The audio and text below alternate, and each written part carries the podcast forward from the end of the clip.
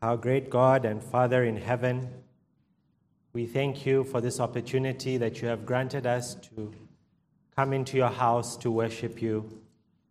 As we return this evening, we are reminded of the great God that you are, the great I am, who was before time and will always be. We come into your presence reminded that you are a gracious God that you are patient and long suffering, that you have displayed your grace through Jesus Christ, whom you sent into this world to die for us on the cross. And that you loved us so that you sent him to die that we might be reconciled to you. We thank you that your glory, your grace, your mercy, and your goodness is displayed upon the cross in its fullness. We thank you that you care for your church and that you are building up your church throughout the generations. That you provide for your church, not only materially, but you provide it with men who will lead, who will serve, who will preach your word faithfully. And as we think about the history of the church throughout the ages, we see how it's been under persecution, it has faced opposition, and yet it has stood the test of time. And we know this is the case, Lord, because you are the one who builds your church. So many times we are so fixated on our world around us and the problems and the degradation of our societies that we forget that you are seated on your throne, high and lifted up that our God reigns. And in this we find hope. We are reminded that you are sovereign through history, you are sovereign over our futures, you are sovereign over our present. Oh, great God, we worship you for you are all wise and all powerful. We worship you for your decrees. We worship you for your plan of salvation, which you have wrought in eternity past to save a people for yourself, that your name may be high and lifted up across the whole world. We thank you for this local body here at Grace Baptist. We thank you, O oh God, for you, how you have continued to sustain us and how you have blessed us in so many ways. We thank you for how you have used us to preach the gospel to the ends of the earth through your men who you have raised up through this church, who have gone out as missionaries and have labored faithfully in the ministry of the word. We thank you for the fruit that these men and women have seen. The families have gone out and given their lives for the cause of the gospel. We pray that you would continue to sustain such ministries. We pray that you would continue to sustain these missionaries as they proclaim your word. May you refill and may you encourage them. May they not get discouraged out on the mission field. With this regard, we also remember Ryan Sullivan and his family as they uh, prepare even to go up, go out to Iraq. We pray, Lord, that you would uh, bless their efforts, even as they plan and raise the, the funds for this particular uh, mission that you have called them to. We pray that you would make your will clearer and clearer to them. We think of the many needs represented in our congregation. We think of those who are unwell, who are hurting in their bodies. We pray that you would touch them, Lord, that you would grant them healing, that you would grant them recovery and rest. We also pray for those who continue to struggle with ongoing illnesses. May you grant them relief and comfort, Lord, as they, as they live with these difficulties in their bodies. We pray, Lord, that they may not get discouraged, but that their faith would grow stronger and stronger in you, and that they would look forward to our eternal rest when we will no longer have pain and suffering, but we will have our glorified bodies. We think of those who are grieving in our midst. Father God, we know many a time we, as those around the loved ones who lose people, we, we can move on, but it's so difficult for them They continue to feel the loss and absence of those that they have lost. We pray that you would continue to comfort the families in our midst who are grieving. We pray that you would strengthen them and help them to find their hope in you. We think of this upcoming crusade, the Go Tell crusade, that we have the opportunity to be a part of as a church. We pray, Lord, that you would use us as we uh, seek to send counselors to the crusade. We pray that you would um, equip us even through this training session that is coming up. We, we ask, Lord, that you would send many laborers out and that you would use this crusade to save many people. We know, Lord, that you alone can save, you alone can rescue, you alone can give life. So we ask for your presence at this crusade. We ask that you would work through those who will be preaching the gospel. We pray that the truth would be proclaimed and that those hearing these words would be convicted and would repent of their sins and believe in the Lord Jesus Christ. We remember Brother Thomas and Miss Lawanda as they uh, make their way to the RBNet GA. We ask that you would grant them safety on the roads. We ask also that you would be with all the events that will take place at the GA, all the sessions that are taking place, or the business that needs to be undertaken. We ask, Lord, that your grace would be upon them and that you would bless their efforts, that everything would run smoothly, and you would protect all the delegates, all the speakers, we also thank you that so many churches are being added to this fellowship, and we pray that uh, you would continue to bless this effort and increase it um, to be a body that uh, seeks to be faithful to your word, seeks to proclaim the gospel to the, to the ends of the earth.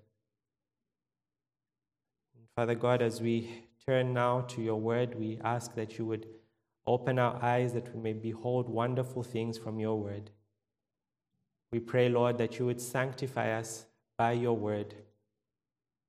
Even as Jesus taught us to pray, Lord, we pray that you would bless us and open our eyes and our minds that we may hear your word and we may repent and believe. Pray that you would be with me, that you would strengthen me, that I may not err from the truth, that you would use me to proclaim these wonderful mysteries contained in your word. We pray and ask all this in Jesus' name. Amen.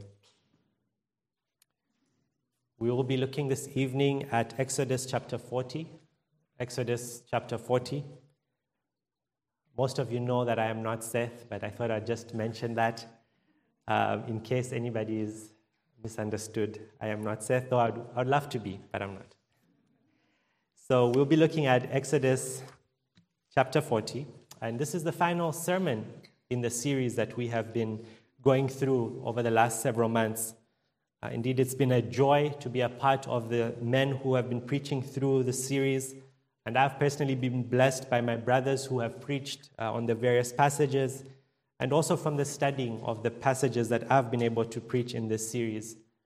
And so, as we uh, close out, I, I, do want us to take a moment before, before we get into the text today just to review where we've been and some of the major themes that we have looked at uh, in Exodus.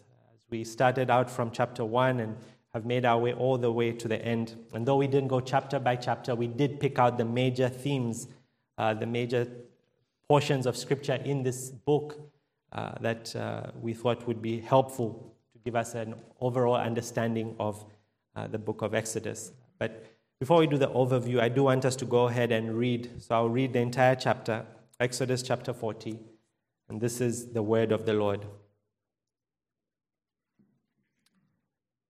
the Lord spoke to Moses, saying, On the first day of the first month, you shall erect the tabernacle of the tent of meeting, and you shall put in it the ark of the testimony, and you shall screen the ark with the veil. And you shall bring in the table and arrange it, and you shall bring in the lampstand and set up its lamps. And you shall put the golden altar for incense before the ark of the testimony and set up the screen for the door of the tabernacle. You shall set the altar of burnt offering before the door of the tabernacle of the tent of meeting, and place between the basin, between the tent of meeting and the altar, and put water in it. And you shall set up the court all around, and hang up the screen for the gate of the court. Then you shall take the anointing oil and anoint the tabernacle and all that is in it, and consecrate it and all its furniture, so that it may become holy. You shall also anoint the altar of burnt offering and all its utensils, and consecrate the altar, so that the altar may become most holy. You shall also anoint the basin and its stand, and consecrate it. Then you shall bring Aaron and his sons to the entrance of the tent of meeting, and shall wash them with water. And put on Aaron the holy garments. And you shall anoint him and consecrate him, that he may serve me as priest. You shall bring his sons you shall bring his sons also and put coats on them, and anoint them as you anointed their father, that they may serve me as priests, and their anointing shall admit them to a perpetual priesthood throughout their generations. This Moses did, according to all that the Lord had commanded him. So he did. In the first month, in the second year, on the first day of the month, the tabernacle was erected. Moses erected the tabernacle. He laid its bases and set up its frames and put in its poles and raised up its pillars. And he spread the tent over the tabernacle and put the covering of the tent over it, as the Lord had commanded Moses. He took the testimony and put it into the ark, and put the poles on the ark, and set the mercy seat above on the ark. And he brought the ark into the tabernacle and set up the veil of the screen and screened the ark of the testimony as the Lord had commanded Moses. He put the tabernacle in the tent of meeting on the north side of the tabernacle outside the veil and arranged the bread on it before the Lord as the Lord had commanded Moses. He put the lampstand in the tent of meeting opposite the table on the south side of the tabernacle and set up the lamps before the Lord, as the Lord had commanded Moses. He put the golden altar in the tent of meeting before the veil and burned fragrant incense on it, as the Lord had commanded Moses. He put in place a screen for the door of the tabernacle, and he set the altar of burnt offering at the entrance of the tabernacle of the tent of meeting, and offered on it the burnt offering and the grain offering as the Lord had commanded Moses. He set the basin between the tent of meeting and the altar and put in it for washing, with which Moses and Aaron and, and his sons washed their hands and their feet. When they went into the tent of meeting and when they approached the altar, they washed, as the Lord commanded Moses. And he erected the court around the tabernacle and the altar and set up the screen of the gate of the court. So Moses finished the work. Then the cloud covered the tent of meeting, and the glory of the Lord filled the tabernacle. And Moses was not able to enter the tent of meeting because the cloud settled on it, and the glory of the Lord filled the tabernacle. Throughout all their journeys, whenever the cloud was taken up, from over the tabernacle, the people of Israel would set out. But if the cloud was not taken up, then they did not set out till the day that it was taken up. For the cloud of the Lord was on the tabernacle by day, and fire was in it by night, in the sight of all the house of Israel throughout all their journeys. Here ends the reading of God's word. May He add a blessing to it. And so, as we come now to chapter 40, we, like I said, we've made our way through Exodus. And we, we saw at the beginning of Exodus, right in chapter 1, uh, we see the, the plight of the Israelites. They are in Egypt, they are slaves there, and they're suffering much. And we find the words that God remembered his covenant with Abraham. He raises up uh, Moses to go and deliver his people out of Egypt. And uh, through various signs, through various miracles, he shows to the Egyptians as well as the Israelites that Yahweh is the one true God. He shows in a polemic, in a, in a, in a physical way, through the miracles that are performed, that Yahweh is the true God, and he destroys, in a sense, the Egyptian gods. And then we see the great act of deliverance as uh, the Israelites have the Passover feast and then they leave Egypt. Uh, they come to the Red Sea crossing and the Egyptians pursue them, uh, regretting what they have done. How have they let the Israelites, their entire workforce, leave? And, and as they pursue them, uh, the Israelites continue. As, they, as we see through their journey, they complain against Moses, You should have let us to die in Egypt. But God again shows his mighty power by his servant Moses and parts the Red Sea, and then he engulfs the entire Egyptian army uh, there in the Red Sea, destroying them. And out of that, we see a great uh, song that goes out to Yahweh for his deliverance. And as we have seen throughout Exodus, all these major themes of Scripture right here in Exodus, pointing forward to the greater Exodus that we have in Jesus Christ, the great deliverer and the great mediator. And then we see as, they, as, they, as the Israelites are being led to go uh, to Mount Sinai to worship, we see how they complain against Moses time and time again. And God is patient with them. God is patient with the Israelites. Uh, uh and then finally, at Mount Sinai, we have uh, the covenant ceremony uh, before the giving of the law. We looked at the Ten Commandments as, a, as an overview.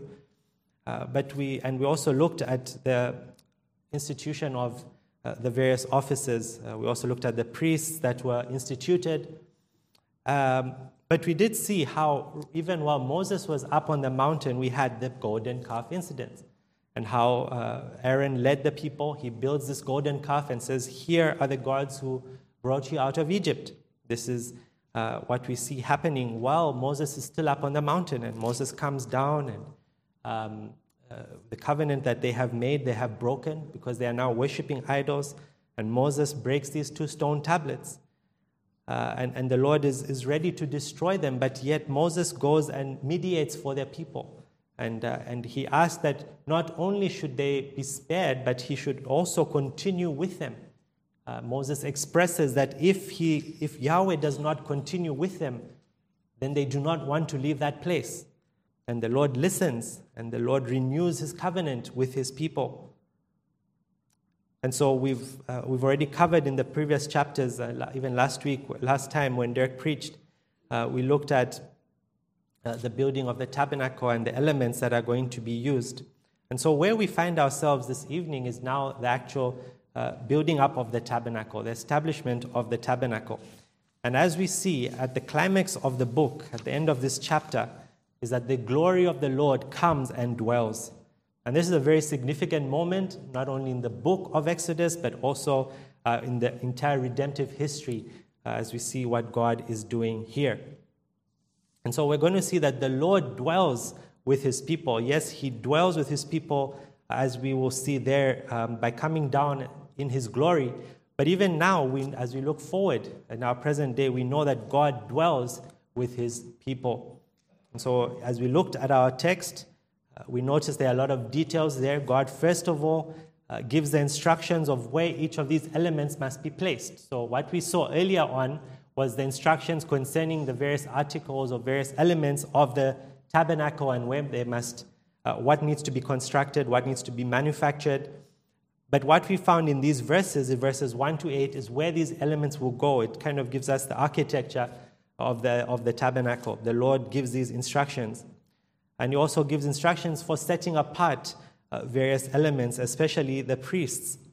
And then we notice that all that the Lord commanded, Moses does exactly that. Uh, that's what we find in verses 16 to 33 is Moses doing what the Lord commanded in the previous verses. And then lastly, we notice the, the glory of the Lord comes down. So I want to look at this passage in basically under two major headings is first of all the table the, the tabernacle is erected and then the glory descends. The tabernacle is erected and the glory of the lord descends upon the tabernacle. So let's look at both of these headings starting first of all uh, with the first section. Like i have said what we find in the, in the verses uh, the first few verses of our chapter is the lord giving instructions uh, where each of these elements uh, should be placed. And um, we, we, we, see there in verses 1 through 8 that all these instructions are given. Uh, for example, verse 3, he says, And you shall put in the put in it the ark of the testimony, and you shall screen the ark with the veil. And you shall bring in, verse 4, the, the, the table and arrange it. And you shall bring in the lampstand and set up its lamps. And so we here we have all these details that are given for us exactly where everything must uh, be placed within the tabernacle. But then we see in verses 9 through 15 is the consecration, the setting apart of all these elements that have been placed in the tabernacle. Verse 9 Then you shall take the anointing oil and anoint the tabernacle and all that is in it, and consecrate it and all its furniture, that it may become holy. Now we know that making something holy is to take that which is uh, used for ordinary purposes and to set it apart for a special purpose. And in this case, it's set apart uh, for the worship of Yahweh. Uh, it has been set apart for a particular purpose, and those elements are not to be used for other unholy uh, purposes. As we've seen, even when we looked at the Sabbath, that to do ordinary work on the Sabbath is to profane the Sabbath, because the Sabbath has been given, it has been set apart for the worship of God. And so, too, these elements are set apart uh, in a particular way. And we notice that the instructions that we have here uh, follow from what we saw in chapter 30, chapter 30, verses 22 to 23, or to 33.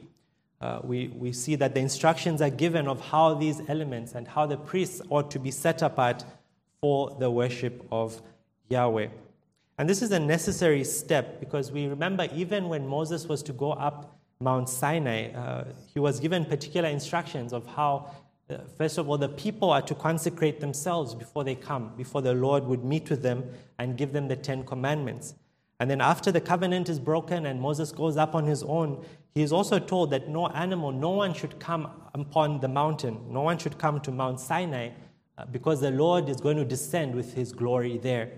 And so, a necessary preparation to come before a holy God is so important. It is so vital.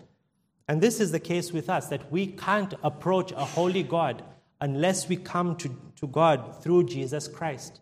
Because through the blood of the Lamb, we are cleansed of our sins and we can enter into the presence of God. And so, if we are to worship God in the wrong manner, if we are try to, if we are, if we try to approach God without Jesus Christ, we would be destroyed because we are a sinful people. And so atonement needs to be made, cleansing needs to be uh, made before we can come before God. And we'll see more about that uh, later on in, our, in, in this message. But also, what's remarkable here is the priesthood, the setting apart of Aaron and his sons. Uh, as we, we just recently looked at, who was at the forefront of the golden calf incidents? Who was the one who called the people to bring their, golden, uh, bring their gold and melted that and provided a golden calf? That was Aaron, right? That was Aaron. And yet we see that he has been reinstated, he has been called. Him and his sons have been called to serve the tabernacle. They are going to be set apart to be priests. They're, going to be the ministers of God's people. And this is, this is remarkable because we see how God is dealing with uh, his people. He is being gracious. Uh, Aaron deserves to be destroyed, but yet God is being gracious. And just as we saw earlier on, that God reveals himself when Moses asks to see his glory, uh, when the Lord passes by Moses, the name that he reveals of himself, as he, as he in a sense gives an exposition of his name, he revealed himself as the great I am and now he told us there that he is gracious, long suffering with the people of Israel. And this is evident to us here. The very Aaron who should have been destroyed is now going to be set apart for God's worship. And, and you and I can relate to this. If we think about our own past, and we were all sinners before we were saved by grace. And yet God has called us in, and through faith in Jesus Christ, we have been, uh, we have been entered into this royal priesthood as we see here, the, the priesthood that is described for us in verse 15, it says that uh, they, they, shall be admitted, this, in verse 15, they shall be admitted to a perpetual priesthood through their generations. And this is an interesting uh, part to, for us to just pause and reflect upon a little bit more because what it's talking about, we know that these priests and the priesthood into which Aaron and his sons were uh, entered in did not last throughout the generations. It, it, it continued up to a certain point, uh, but come, with the coming of Jesus Christ, we know that the veil was torn and there was no longer a need for the priesthood. There was no longer a need for this, for this office because Jesus Christ is our high priest. And so we see here that the, the office of the priesthood, the one that has been instituted here, points forward. It points forward to Jesus Christ, but it also points forward uh, to us because we are called the royal priesthood. As Peter says there in 1 Peter chapter 2 verse 9, we are a royal priesthood, a holy nation. Quoting as well from Exodus chapter 19 verse 6, when God before God gives the 10 commandments, he tells them that if they will obey him, if they will keep his commands, they will be to him a kingdom of priests. There will be a kingdom of priests. And so, this is what we see here. God is talking about the priesthood that is being instituted here, but also looking forward uh, to the great high priest and also of the royal, high, uh, the royal priesthood that we as believers uh, continue in that order. And so, for us to think about this, uh, we as uh, one of the defining factors of us as Reformed Baptists or Baptists and Congregationalists in general is we really uphold the priesthood of believers. We believe that we are indwelt by the Holy Spirit, and each one of us are able uh, to serve the Lord, and we are able to discern His will. And, and this kind of aids itself to a congregational form of church government. But on, an, on a practical level, it also makes us think about how we relate with our elders and our pastors. Do we leave a lot of the work that needs to be done, the work of preaching the gospel, and I'm talking about more in an informal context. Yes, a few are called to, to formally come up and preach from the pulpit and, uh, and to do the work of full time ministry. And yet, we are all called to make disciples. We are all called to preach the gospel. We are all called to exercise our gifts within the church. We are to remember that we uh, a part of the church, and we are all indwelt by the Holy Spirit. And so there is a work for us all to do. And therefore, we ought not to be passive in the gospel ministry. Uh, it might not look the same for each and every one of us. And, and again, this church is such an encouragement because I would say generally we all pull our weight. Uh, each person has their gifts and they have ways of serving and looking out for others and looking out how they can serve uh, with their own gifts. For example, this idea of a nursery. Uh, while we were all thinking about doing uh, the Go Tell Crusade, well, somebody had the idea. What, what are the children going to do? They're not going to the crusade. Who's going to take care of the kids? That's a great example. We, we are taking the initiative. It's not coming from top down, but we are all thinking about how we can serve the Lord uh, with, with the gifts that the Lord has blessed us with.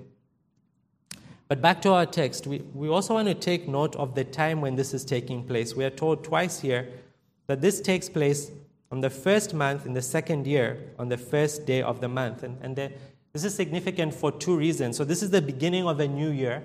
And so, this is a year since uh, their deliverance. We know that the Passover, when the Israelites left Egypt, uh, was a year ago. And now we, we have a year later uh, in the second year, which, in the second year rather, we see that at the beginning of this year, um, that the tabernacle is now being erected. And this is no mistake. This is no mistake that is taking place at this time.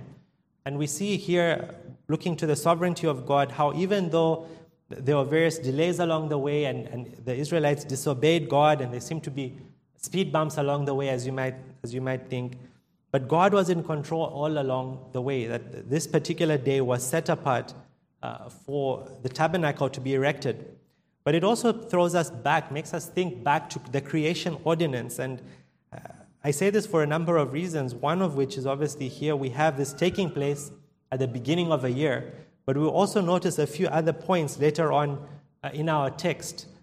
Because what is happening here is very significant. As we see at the end of our chapter, the glory of the Lord comes down. And this is a very significant moment within redemptive history. Uh, it is as if, as it were, there's a recreation taking place. And so it's, it's supposed to help us to look back to the Genesis account, and we will go back there uh, uh in, in just a moment. And so now we come to verses 16 to 33 as we see Moses erecting the temple. Moses erects the temple. And I don't know if you, if you noticed this as I was reading, particular those verses, how many times we get the words repeated. Moses did this and this as the Lord commanded, as the Lord commanded, starting in verse 19. And he spread the tent over the tabernacle and put the covering of the tent over it as the Lord had commanded. And they see the same in verse 21, 23, 25, 27, and 29. We see it through our passage seven times. But we also notice, uh, and, and, and beginning with verse 16, we see that Moses did this according to all that the Lord commanded him.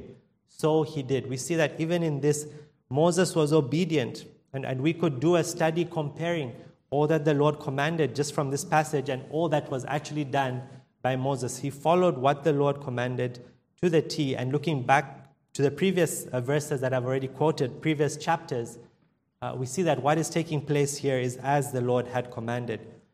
But again, pointing us back to the creation ordinance, we have the seven sections. And, and that, again, I don't believe is a mistake that we get the seven sections here pointing back to the seven days of creation. And what's important to kind of take all of these factors together that I've kind of mentioned here, how we are to look back to creation.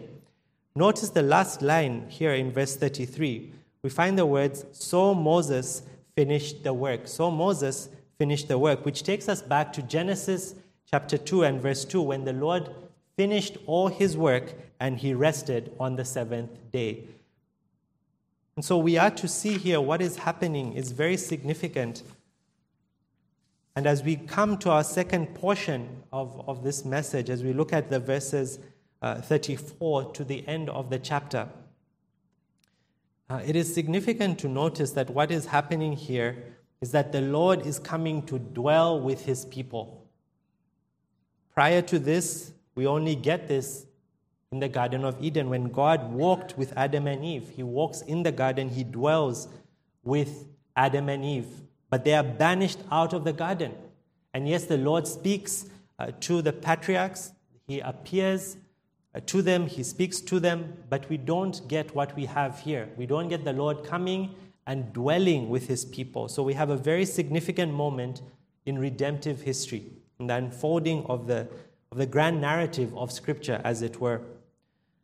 So, what we get in verse 34 is a theophany, and, and, and, and one theologian describes a theophany as tangible instances of divine self revelation.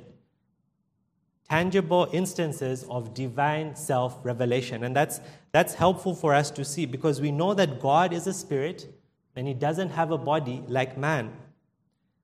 God is a spirit and he doesn't have a body like man. And yet he uses theophanies like we have here the glory cloud, we have the fire uh, that, that was there at night. We also have the burning bush uh, that we saw earlier on at the call of Moses. And so, God displaying his character, his attributes through these various theophanies, revealing his nature through these theophanies. And this is what we, what we see here is that this cloud was a token of God's presence to be seen day and night by all of Israel. And, and never again should they ask the question, is the Lord among us or not? Because He's given them, He's given them a physical sign of His presence, His favor. He is with them, He is with His people. And so, what we have here is a, is, is a return to the creation state, to the pre fall state. God has come and He is dwelling with His people. Yes, there is still that separation because Moses cannot enter into the tabernacle when it's filled with a cloud. But the Lord is present in a very real sense, in a special way.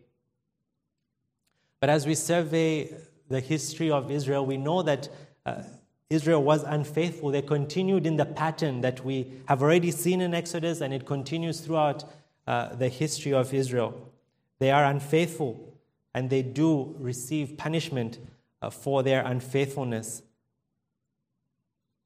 But what we, we do see in these verses is that it's a fulfillment of what God had promised when He gives the instructions back in chapter 25 of Exodus, Exodus chapter 25 and verse 8. They're told that they, the Lord says, Let them make me a sanctuary that I might dwell with them. And so he has fulfilled what he had said. Though they have been disobedient, he is gracious to give them his presence in this way. And so, what I want to do for, for the next few moments is just to do a quick sweep throughout redemptive history, looking at this doctrine of the glory of the Lord and how he dwells with his people. We've already seen uh, that God walked among his people, uh, or God walked with Adam and Eve back in Genesis, and how God was with them and, and they spoke with him in a sense. But after the fall, they are banished, and that is the creation, the state of affairs at creation. But we have the glory of the Lord coming down here in Exodus after, after the tabernacle has been erected. Then we know that when Solomon completes the construction of the temple, that we have a similar accounting of this in 1 Kings chapter 8, verses 10 through 11, and also in 2 Chronicles 7, verse 2. That as the, cover, as, the, as the Ark of the Covenant is brought into the temple, so too there we see the glory of the Lord fills the temple in the same manner. But like we said, uh, Israel is, is disobedient. They, do not, they are not faithful to the Lord, and the Lord punishes them, ultimately, them being sent out into exile because they do not heed the words of the prophets. The prophets rise up and call the people to repentance, and they do not heed the words of the prophets of the Lord. And so ultimately, in Ezekiel chapter 10, verse 18, we see the glory of the Lord departing his temple, this vision the glory of the temple departs from uh, the temple and showing that the presence of the Lord has left for their disobedience. He has left them. But then we, we go forward in Ezekiel chapter 43, and I want to read these verses Ezekiel uh, chapter 43, verses 1 through 5. It's a significant, significant, significant passage of scripture. Then he led me to the gate, the gate facing east and behold, the glory of God, the, the glory of the God of Israel, was coming from the east. And the sound of his coming was like the sound of many waters, and the earth shone with his glory. And the vision I saw was just like the vision that I had seen when he came to destroy the city, and just like the vision that I had seen by the uh, Chebar Canal. And I fell on my face as the glory of the Lord entered the temple by the gate facing east. The Spirit lifted me up and brought me into the inner court, and behold, the glory of the Lord filled the temple. And so Ezekiel speaks to the people, the, the people in exile, they, they perceive that when they return, they will see the, the, the, glory of the Lord shall return to his temple. But this is not the case. When they return and the temple is uh, built for the second time, we do not find such an accounting. Uh, if we were to look at Nehemiah chapter 12 and verse 44, we see that after the temple is, uh, is built and we, they have a ceremony, the glory of the Lord does not fill the temple at that time, which is significant. And so the words that we find here uh, in, or we saw in Ezekiel chapter 43 have not been fulfilled at the building of the second temple. But we do know that these words are fulfilled at the coming of Jesus Christ that when Jesus Christ comes, he is the glory of Yahweh himself. We find the words in John chapter 1. And, and, and we better turn there as well. I think it's uh, very important for us to see this ourselves. In John chapter 1, we see that the, John introduces Jesus as tabernac- tabernacling with his people. John chapter 1 and verse 14, and the word became flesh and dwelt among us. And the word used there in the Greek is tabernacled, or translated from the Greek is tabernacled, which is significant because we see that what we, what we find in Exodus chapter 40, and then we see in Ezekiel how the glory of the Lord departs, and Ezekiel sees this vision of the glory one day coming again. We see that here in John chapter 1 that the glory of the Lord in the incarnate Son, Jesus Christ, that he was the glory of, of the Lord. And so, reading John chapter 1, verse 14, continuing, and dwelt among us, and we have seen his glory, glory as of the only Son from the Father, full of grace and truth. John bore witness about him and cried out, This was he of whom I said, He who comes after me ranks before me, because he was before me. For from him, his fullness we have all received, grace upon grace. For the law was given through Moses, grace and truth came through Jesus Christ. No one has ever seen God, the only God, who is at the Father's side. He has made him known. Now we know Jesus Christ is very God of very God, and pre, he, he existed even before his incarnation. And so obviously he has the glory of the Father. And yet when he became man, uh, we know that he, he took on the human body. He, he humbled himself to take on this fleshly body. And yet we, we find that when, when the angels come and proclaim that uh, he, he's going to be born to Mary, they say that his name is to be Emmanuel because God, he is God with us. He comes and dwells with his people. So Jesus Christ, as he, as he, as he walks in, in this world, is the glory of God walking on this earth. He takes on the human body, yes, but he is he's still the manifest glory of the Father. And we see that even at, at, at the transfiguration when he goes up on the mountain and, and he's displayed in his glory uh, for his disciples to see, but ultimately he is glorified after his resurrection. He is raised up for the world to see that this is God's Messiah. And there is no doubt about it at that point. But we know that we have received the Holy Spirit. And if we look at 1 Corinthians chapter 3, verse 16, we are called his temple. His temple. We are his temple in which the Holy Spirit dwells. And so those who believe in Jesus Christ receive the Holy Spirit, the promised comforter, the counselor who comes and dwells within us. We are his temple. Isn't that amazing, brothers and sisters? We are his temple as we've been looking about looking at his glory in Exodus chapter 40 and how he comes down. We look to Jesus and how he came. And finally we see how the Holy Spirit dwells within us. And so, those who have come to faith in Jesus Christ are indwelt by the Holy Spirit. And we see here that our God is a personal God. He is not one who wants to be distant from us, who wants to be far away from us, but rather he comes to dwell in our midst.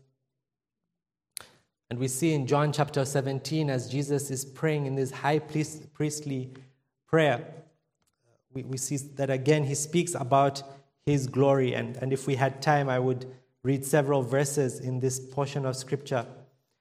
But we, we see Jesus here in John chapter 17 and verse 10 All mine are yours, and yours are mine, and I am glorified in them.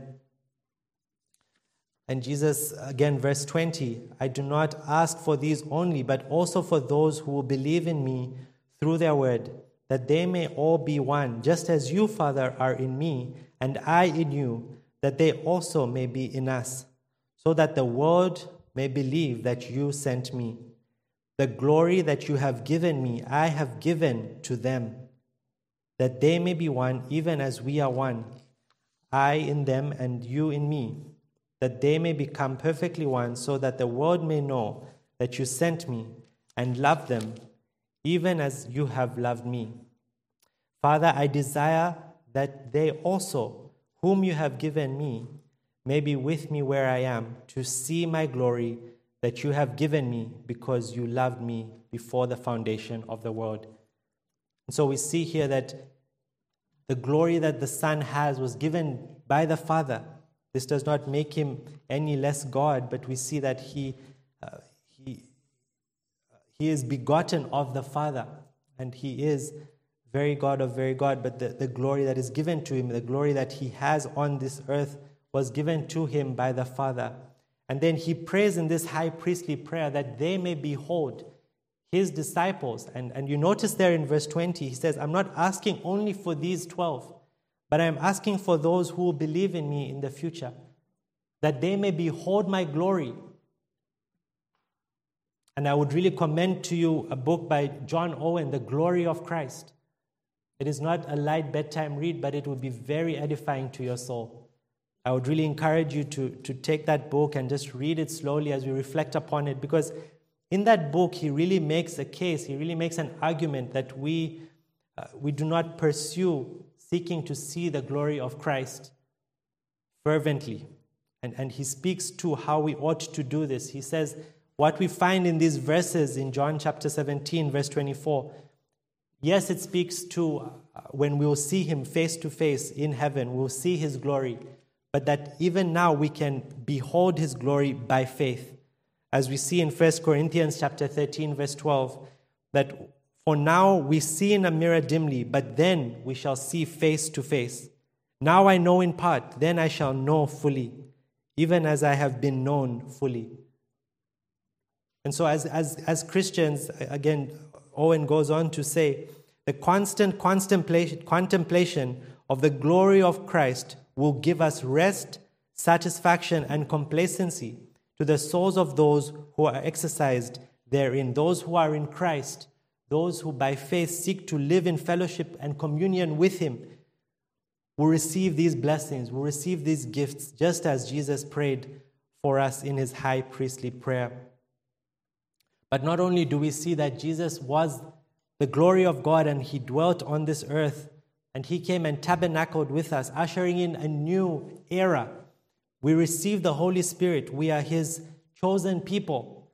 But finally, we look forward to the new creation, we look forward to the consummation where the dwelling place of God is with man. Revelation chapter 21 and verse 1. Revelation chapter 21, verse 1. Then I saw a new heaven and a new earth, for the first heaven and the first earth had passed away, and the sea was no more. And I saw the holy city, the new Jerusalem, coming down out of heaven from God, prepared as a bride adorned for her husband. And I heard a loud voice from the throne saying, Behold, the dwelling place of God is with man. He will dwell with them, and they will be his people.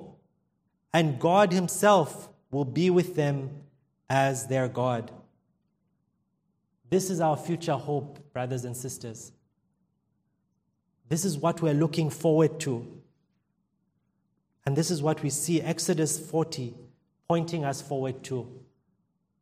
And so, as we survey this theme, as we've surveyed this theme of the glory of God and, and how God dwells with his people, our God is a personal God, He is Emmanuel. I want you to know, I want to ask you this evening is this the God you know?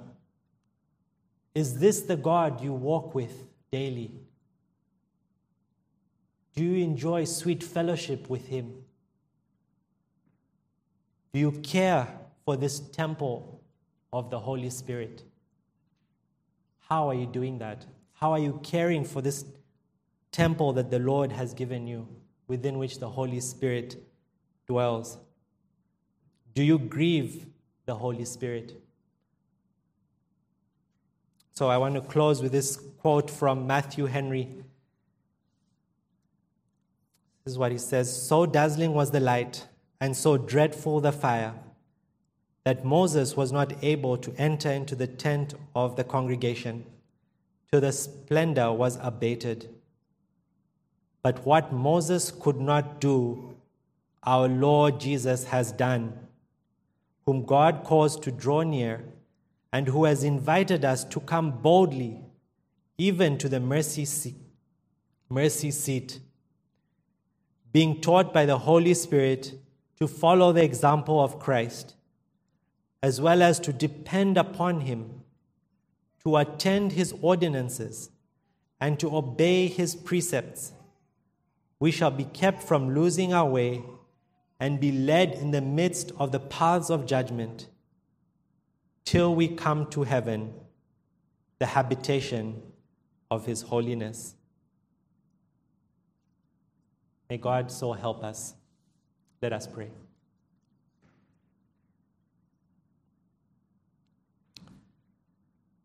Our dear God and Father in heaven, we worship you for you are the thrice holy God. Our finite and feeble minds cannot comprehend some of these great truths. But you are so rich in your grace and mercy that you have revealed them to us. Not only do we have the truths of the history past, but we have a glorious hope. We have an eternity to look forward to. We look forward to the holy city where there will be no need for a sun, because you, our God, will be our light. Help us, Lord, as we continue in this world. May you use us to shine forth your glory. May you help us to glorify you in all that we do. May the earth be filled with your glory. And we pray and ask all this in Jesus' name. Amen.